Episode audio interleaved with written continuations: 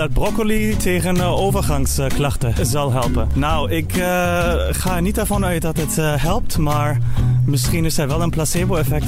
Who knows? Nou, ik denk het eigenlijk wel. Broccoli is super gezond, dus waarom niet? Ja, nee, ik heb er geen onderzoek naar gedaan, maar ik denk dat het wellicht zou kunnen helpen. omdat broccoli erg gezond is. Um, ja. Ik denk dat broccoli helpt. Ja, meegroente. Word je van spinazie nou echt sterk? En is een bruin ei ook echt gezonder dan een wit ei? Het zijn mythes die je vaak voorbij hoort komen, maar ja, zijn ze ook wel echt waar? Gezondheidsjournalist Tijn Elfrink en huisarts Rutger Verhoef hebben in hun boek Kusje erop gezocht naar de waarheid achter 70 verschillende gezondheidsmythes. In deze podcast gaan we kijken welke gezondheidsmythes nu wel kloppen en welke niet. Dus welkom bij Kusje erop. Hallo en leuk dat je weer luistert naar een nieuwe aflevering van de podcast Kusje erop. Gebaseerd op het gelijknamige boek van Rutger en Fontijn. Heren, welkom. Leuk dat jullie er weer zijn. Dankjewel. Deze keer gaan we het hebben over broccoli. En of het nou helpt tegen PMS en overgangsklachten. Nou, kan je zeggen, met mijn 31 jaar, daar weet ik natuurlijk alles vanaf.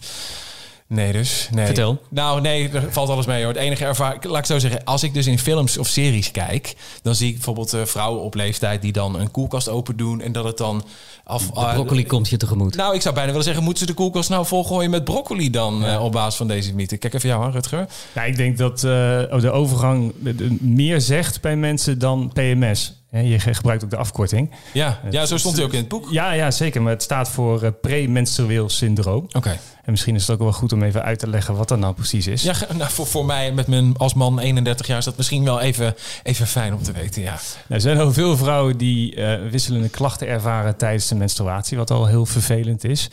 Maar er zijn ook nog vrouwen die dat voor de menstruatie uh, veel klachten krijgen. En dat noemen we het premenstruele syndroom. Vaak is dat een derde week van de menstruele cyclus. En wat vrouwen dan ervaren is een, uh, zijn klachten als prikkelbaarheid, uh, wisselende stemming, uh, depressieve klachten, maar ook pijnlijke borst en opgeblazen gevoel.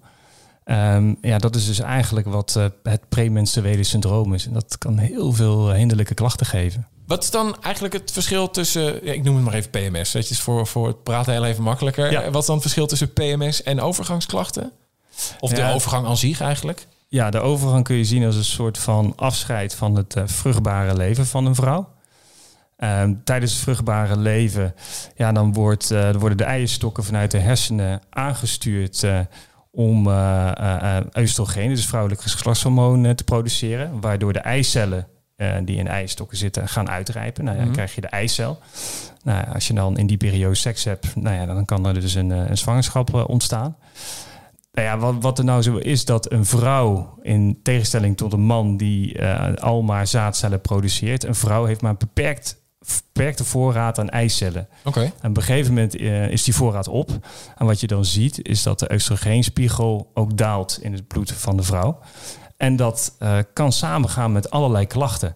En dat noem je dus de overgang. En dat kunnen klachten zijn als heftige menstruaties of geen menstruatie, uh, prikkelbaarheid, stemmingstoornis, uh, minder energie, minder veerkracht en vaginale krachten uh, en opvliegers. Dus dat is de overgang. Dus is dit onderwerp dan meer voor vrouwen of ook voor mannen relevant? Nou, ik denk ook wel voor mannen. Want nou ja, mannen gaan om met vrouwen. Dus dan is het misschien toch ook wel fijn om te weten wat, wat een vrouw heeft of is, wat ze ervaart. Het is voor mannen ook wel handig om te weten dat iemand prikkelbaar pijnlijke borsten heeft, een opgeblazen gevoel heeft. Ja, dus precies. voor mannen ook zeker relevant. Dat uh, als je dan thuis bent, dat of je vrouw, moeder of vriendin bij jezelf denkt. Of dat je weet wat er aan de hand is. Ja, precies. Dat je weet ja. wat er aan de hand is, inderdaad. Um, ja, maar dan ben ik wel benieuwd. In het boek uh, beschrijven jullie ook dat broccoli een soort van groene superheld is. Ja, de, de, de, dat groene dat komt van het stofje chlorofiel. Oké. Okay. En dat is ook meteen, ja, wat je net al zegt, de superheld. Mogelijk dan. Ja, maar hoe bedoel je, wat bedoel je dan met het ja, kijk, met PMS weten we nog niet zeker, uh, het premenstruele syndroom weten we nu niet precies zeker wat daar de oorzaak van is. Men denkt dat het komt door een hormoondisbalans. En uh, met name een uh, oestrogeendominantie. Nou, oestrogeen is vrouwelijk geslachtshormoon. Dominantie mm. is dat het overheerst. Dat ja. er te veel aan oestrogenen is. Nou, chlorofiel, dat zou helpen. Zou de lever helpen om oestrogenen af te breken. Dus als je te veel aan oestrogenen hebt en dat wordt met name dan hè, door de lever, maar dan ook nog een beetje geholpen door chlorofiel om dat af te breken, dan kun je natuurlijk voorstellen dat er uh, minder oestrogeendominantie is en dat dat dus ook minder klachten geeft. En dus minder klachten van het premenstruele syndroom. En als we het dan hebben over broccoli en de overgang, dan is er een ander stofje wat daarbij zou kunnen helpen. Die heeft een moeilijke naam.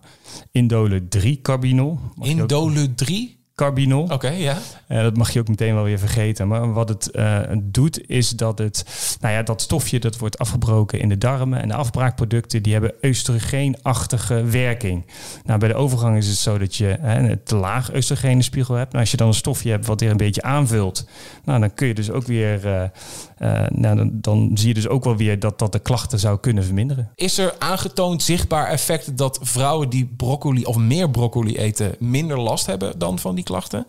Nou, er zijn studies uh, die dus wel echt wel een aanwijzing geven dat broccoli, en met name dan dat stofje chlorofiel, zal helpen tegen uh, klachten van PMS. Dus hoeveel broccoli zou dan mijn moeder moeten eten om minder last van de klachten te krijgen? Dan heb je toch wel over 350 tot 500 gram. Maar dat is ook helemaal niet erg, want broccoli is hartstikke gezond. Dus ook al zit je niet in de overgang, dan is het nog steeds verstandig om uh, broccoli te eten. Dus ontbijt broccoli, lunch broccoli, avondeten broccoli? Nee, dat is helemaal niet nodig. Uh, die stof chlorofiel zit niet alleen in broccoli, zit bijvoorbeeld ook in spinazie en ook in hele grote hoeveelheden in uh, zeewier. Oh, echt hè? Dus je hoeft niet 's ochtends, middags en s avonds uh, aan de broccoli. Dus een ochtendduik op het strand, hapje zeewier, dan broccoli bij, het, bij de lunch en lekker spinazie bij, bij het avondeten. En dan ben je er wel. Dan ben je er zeker. Cool.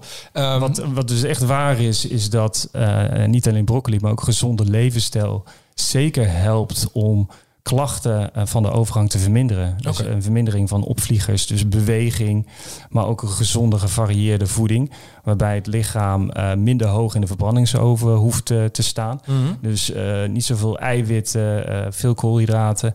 Nee, uh, gewoon gezonde, gevarieerd groente, fruit en dat soort dingen. Dus, als we dan even het, de conclusie, helpt broccoli tegen PMS en overgangsklachten? Ja. Ja, En daarbij dus een gezonde levensstijl met groente en fruit. Dat helpt er ook bij sowieso. dat sowieso. Dat klopt toch?